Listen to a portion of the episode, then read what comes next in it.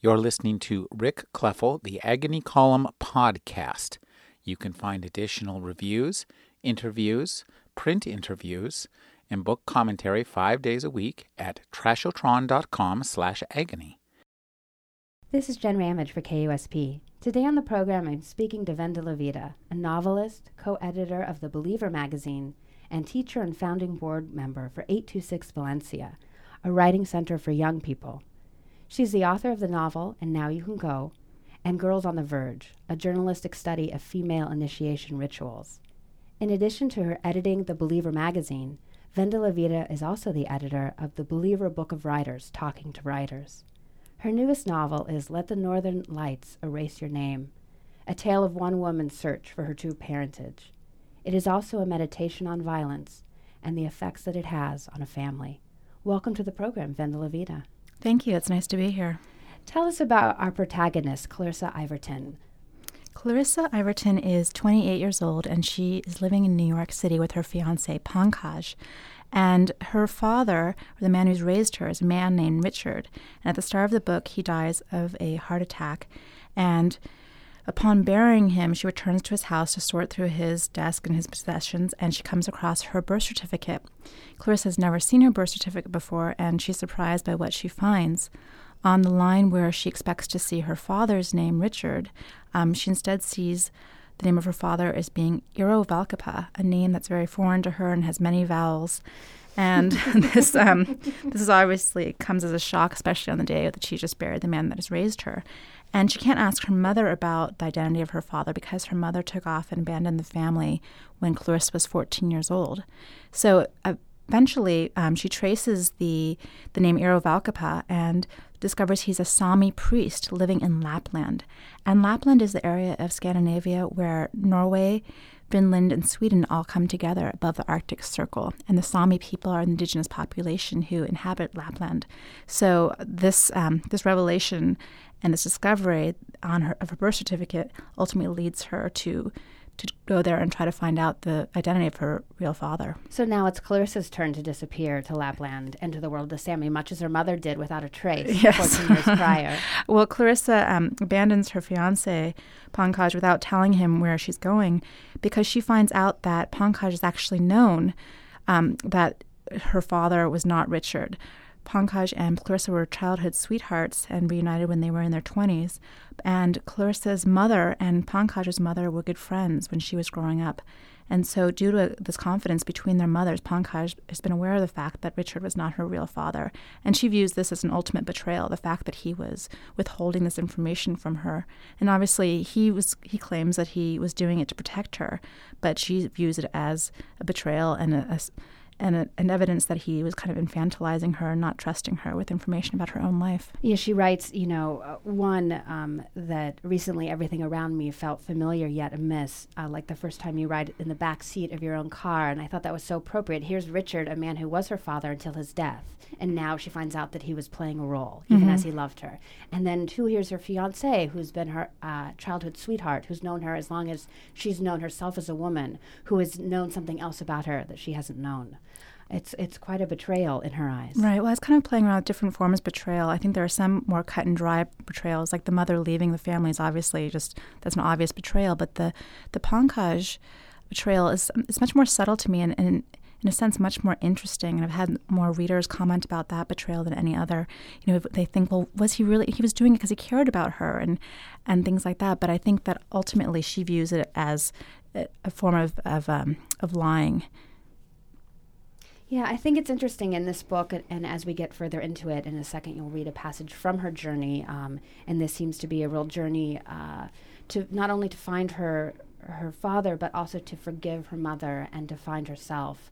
And this journey, like so many journeys in the book, um, start with either a betrayal or an act of violence. And it seems like you're playing a lot in this book and even in your first with the idea of violence and of rage and how different people respond and react to that very human condition. Mm-hmm. I set out originally to write a trilogy about violence and forgiveness. And the, the reason I wanted to write a trilogy is as I, was, as I was working on the first novel, And Now You Can Go, I realized that I wasn't going to be able to get everything into that one book. And so I kind of let myself off the hook by saying, okay, this isn't your only book. You're going to write two more. And finally, maybe you'll get it right. so um, it's kind of, and so that's been really freeing in a way, in a sense, because I start off knowing my themes. And every book I want to take a you know different approach to violence and forgiveness and show different ways that people react and deal to those themes. Vendela Vida, why does that fascinate you so much? I'm, I don't no, I think because they're both so complex. I think because we live in a society in which we, as a, as a country, are going into other places and, and committing acts of violence and expecting people to forgive us and expecting ourselves to, for, you know, to forgive our country. I think it's it's something that exists both on a personal level, in everyday life, in families and between friends, and also something that we we live through as a country as well.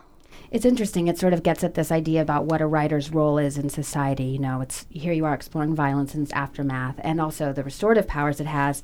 Um, Maureen Corrigan, who's a literature professor and a book reviewer for Fresh Air, talks about when you write fiction that you know consciously or not what readers do each time you read the fiction is that we set off on a search for authenticity. It's like we're searching for answers that maybe are difficult to find in everyday life. So we're looking at someone else's life identifying with something there and then hopefully growing from it. I think that's true. I also think that what's appealing to me about fiction both writing it and in particular reading it is that you can get into someone's life so much more quickly than you can into someone's life you're just meeting on the street. You know, you can walk down the street and meet your friend, but you might just talk about very superficial things. And I think that can be really frustrating. Whereas when you're reading a book, you get to know someone very quickly and know intimate details about them.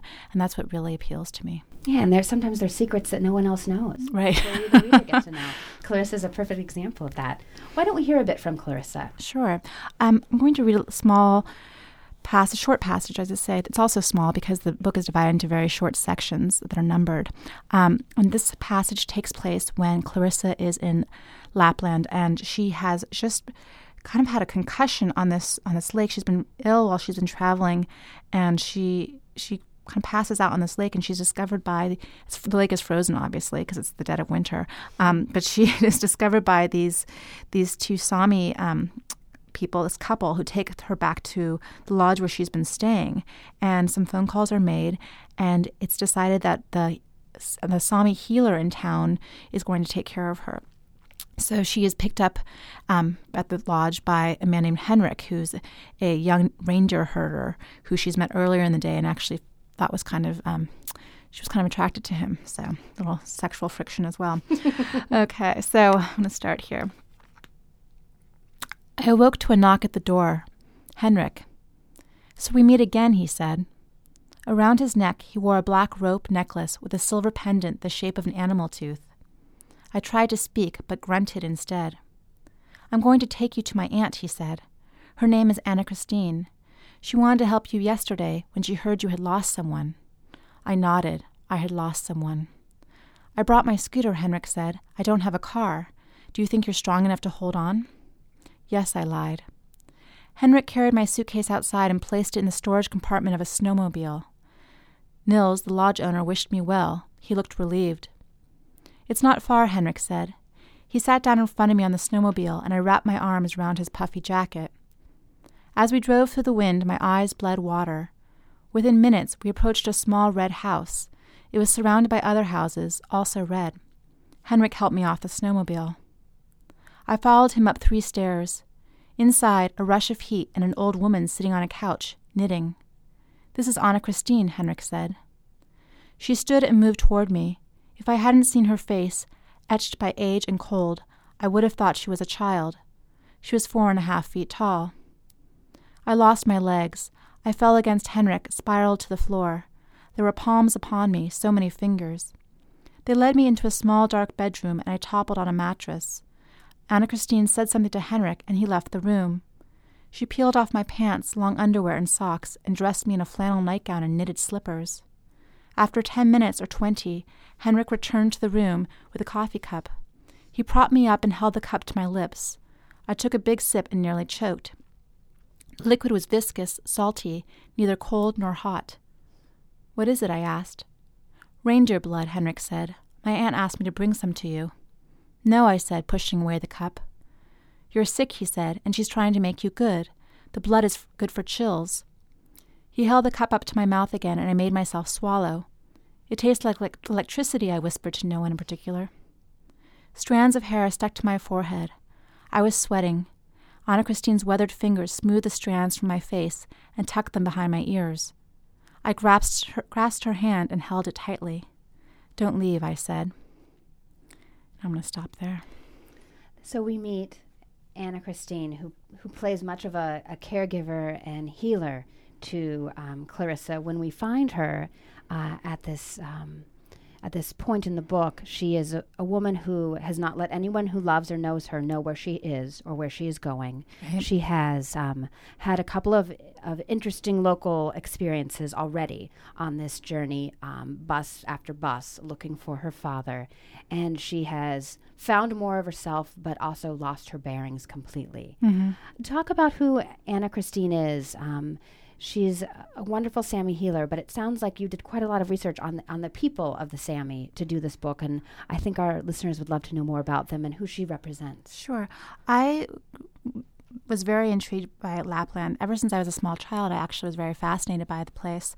My mother is Swedish, but she's from the south of Sweden. But she had a cousin who had married a Sami priest, and so from a young age, I would hear stories about how at this wedding, the Sami priest had ridden into the ceremony on a white horse, and there had also been lots of yoiking at the wedding. Hmm. Yoiking is, a, is a form of yodeling, but that's not quite doing it justice. It's a really beautiful song that everyone sings, and every Sami person has their own yoik. Um, I went there first when I was about 29. I went there in the summer, and I knew I wanted to set a book there. And I went there during the summer when it was sunny all the time. You know, the sun never set, and I was a little disappointed, to be honest. It wasn't quite what I had thought it would be like. And I kept thinking, well, maybe I'll come back in the winter because the people I met told me how in the winter people, you know, in the summer they party all the time and barely sleep, but in the winter, um, it's a different, it's a different pace of life, and there's a lot of hibernation. Honestly, people sleep, you know, ten or eleven hours at night because it's it's just dark out all the time. It's night out all the time, and they kind of save their energy up for the summer. So I went there um, in the winter and I fell in love. It was this mystical place that really, really lived up to this idea I had in my head when I was younger. This kind of fairy tale like place. And I knew I wanted to set this book there.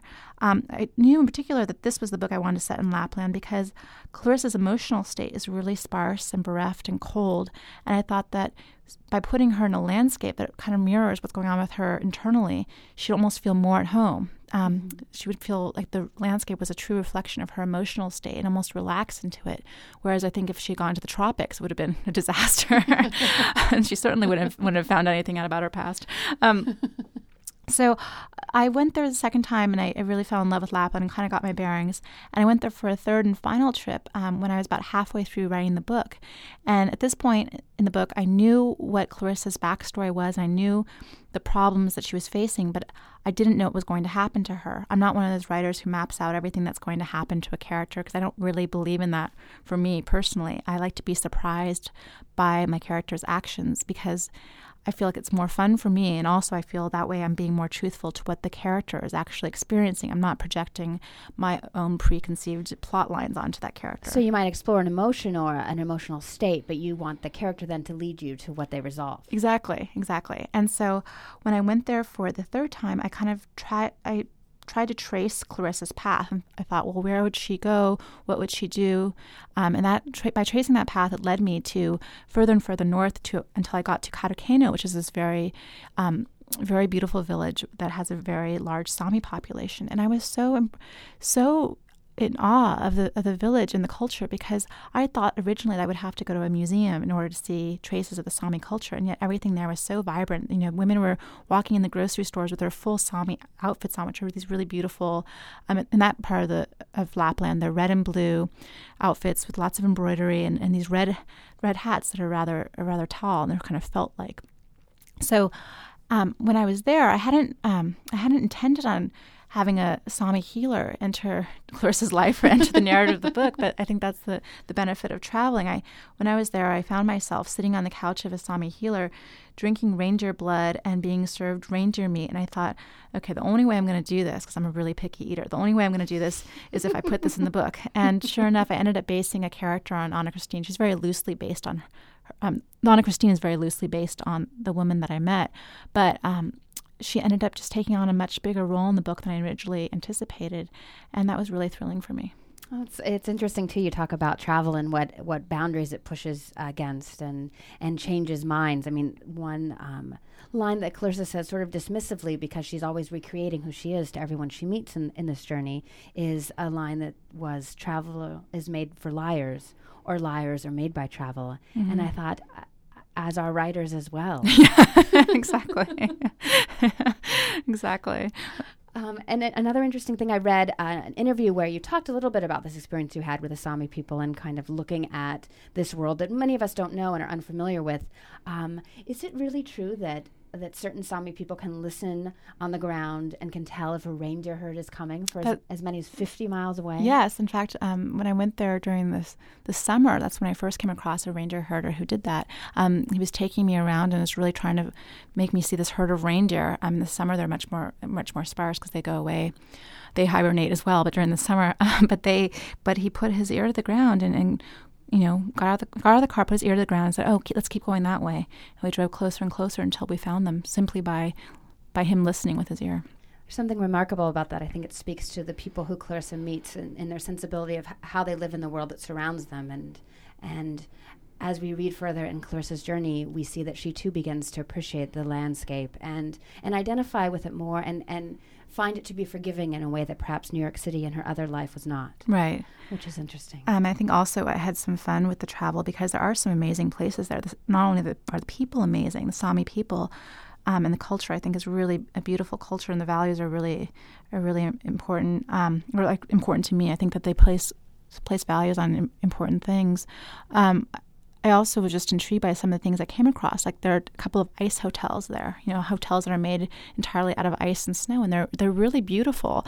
Um, but because I was researching the book, and I thought, well, Clarissa's going to end up staying at this ice hotel, so I have to do that too. So that was that was really really fun for me. So talk about too in the book, uh, Clarissa has to learn, and, and clearly you did too, uh, Vendela Vida, the idea that you don't layer too much, and you have to make sure you don't sweat too much because then you'll be cold. Oh, when you're sleeping in the ice bed. Yeah, yes. there are all of these really particular details that, that just float by in the book because it's you know it's a, a sparsely laid book and it's well crafted, and they pass by as if commonplace, and yet you realize, boy, that's that's quite an undertaking. Well, it, when you sleep at the ice hotel, you're sleeping on a bed made of ice. I mean, everything's made of ice. The glasses in the bar are made it's of like ice. like a James Bond film. Yeah, it totally is. So it um so the beds are made of ice and they have reindeer skin over them, and you're given a sleeping bag when you check in, but you're also instructed on how to dress for bed. You can wear one layer of long underwear, so top and bottom, but you can't wear anything else. And there's actually, when I was there, there's a woman checking before you went to bed to make sure you weren't overdressed. Um, what you do then is you take the long underwear and you wrap a white cotton sheet around you and then you slip into the sleeping bag. The reason that you can't be overdressed is that they're afraid you're going to sweat in your sleep and then you'll you know obviously there'll be moisture and then you'll freeze.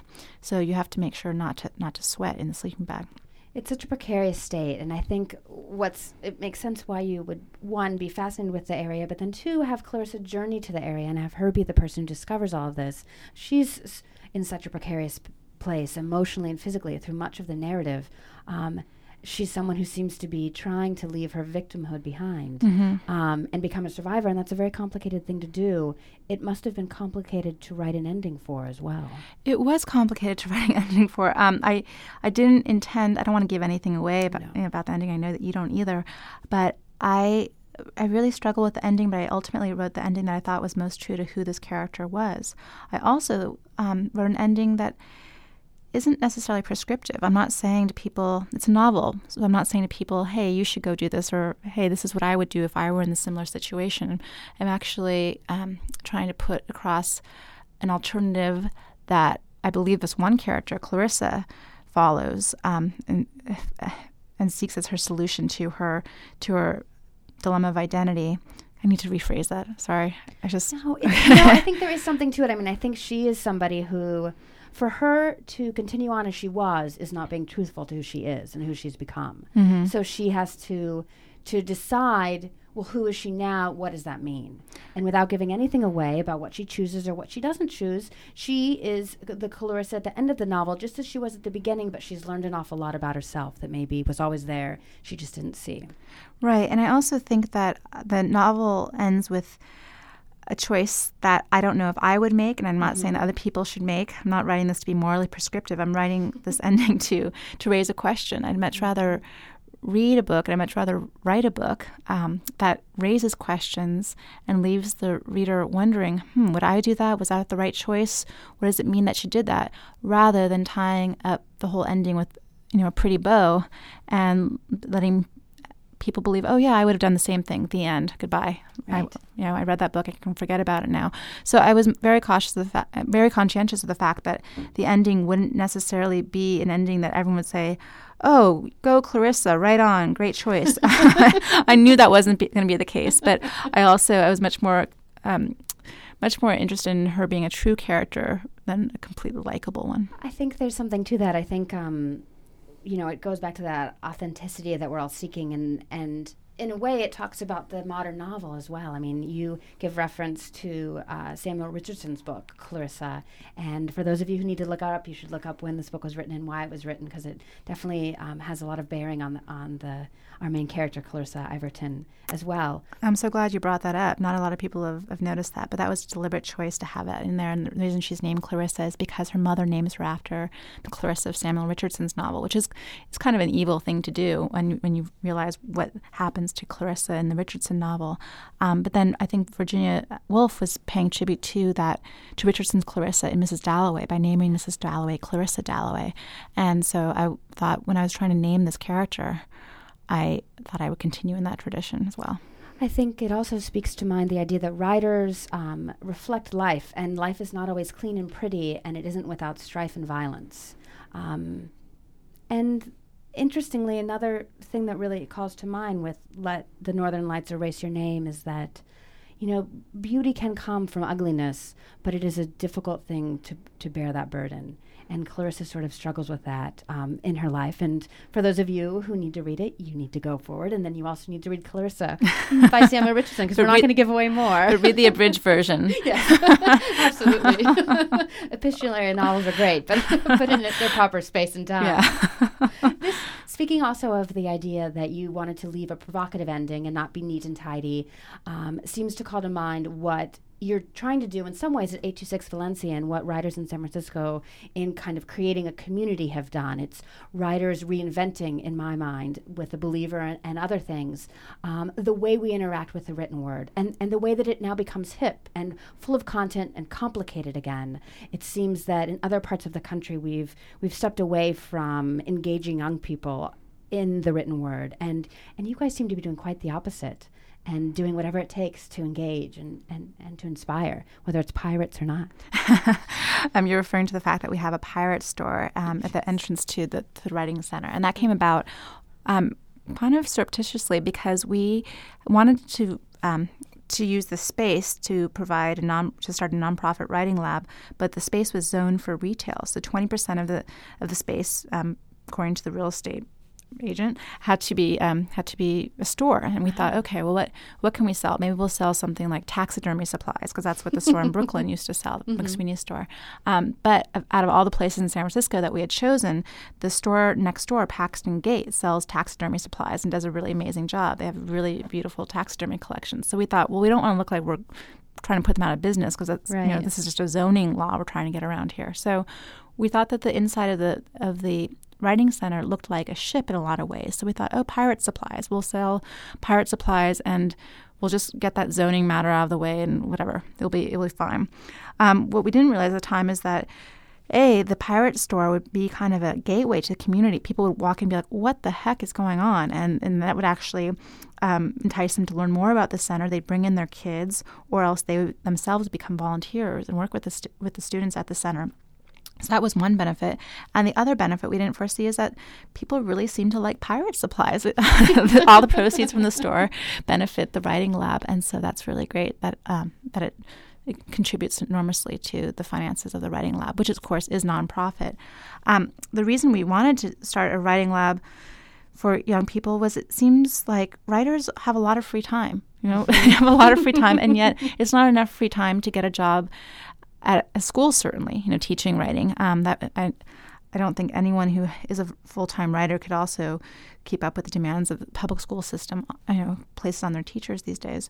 So we thought, well, what if we tried to help support the public school system, help, try to help support these teachers who are w- working with such big class sizes yeah. and unprecedented class sizes, and brought in people who had extra time on their hands, whether they're writers or not. You know, they don't have to be writers, and these writers and and and other adults can work one on one with the students to provide them with writing help that their teachers might not have the opportunity or the chance to to um, provide simply because of the class sizes.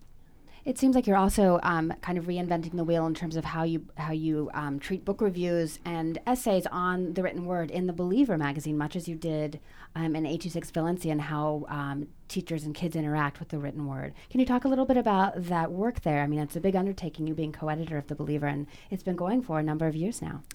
Right. Um, we started The Believer in March of 2003. And when I say we, I mean um, myself, Heidi Julavits, and Ed Park. Heidi Julavits is also a novelist, and Ed Park is also a writer. And three of us went to Columbia together in the MFA program in the mid 90s. We were there. And once we got out of school, we you know we had kind of that that breakdown that everyone has. We thought, oh wow, this is the real world. Well, no one's talking about books all the time, and no one's giving us book recommendations, and and we kept on a conversation amongst ourselves. But at a certain point, we thought, okay, this is getting boring. Let's open this up to other people. And so we thought that by starting a magazine, we could, we could continue that conversation and also learn from some of our readers and our writers. So the Believer was started in 2003, and it's been going strong ever since. Um, we are we're really thankful to our we have a small readership, uh, you know, an honest readership about, about 15,000 people, but we feel very thankful and loyal to them because they're very loyal to us and they allow us to exist. Um,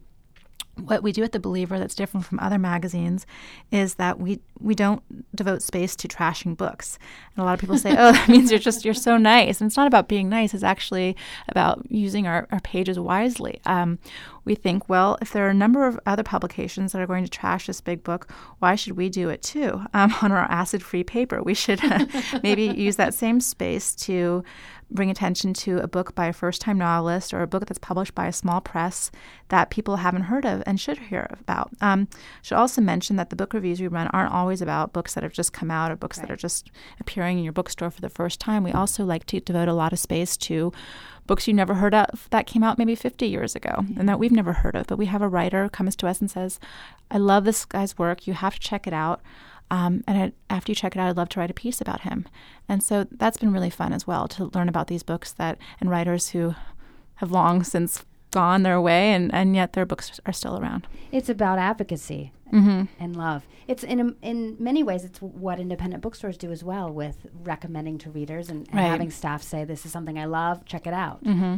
It's an interesting way. I'm sure that it, you know, it's interesting looking at San Francisco as a literary town versus New York as a literary town. There's a lot of um, interesting push and pull that has happened since uh, the Believer and McSweeney's and other things have really started and come come into fruition. What's nice to see is that everybody's really talking about books again.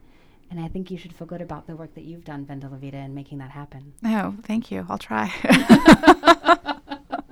so you said the, uh, near the beginning that this was w- one of three. This was the second edition. Have you talked about um, violence and its effects enough, or are you looking to do a bookend? I'm now? still. I'm working right now on the third book in the in the trilogy that I set uh-huh. out to write. And in this book, the, the protagonist is older. She's a woman in her 50s whose um, daughter has passed away, and she's trying to come to terms with that. Um, and I won't give away too much more about it, namely because I don't know that much more about it. so that's where I'm at right now. But again, struggling with those big questions and allowing us to struggle with them as well, not providing the simple solutions. Right. Vendela Vida, author of Let the Northern Lights Erase Your Name, thank you so much for joining me today. Thank you. You're listening to Rick Kleffel, the Agony Column podcast. You can find additional reviews, interviews, print interviews, and book commentary five days a week at trashotron.com slash agony.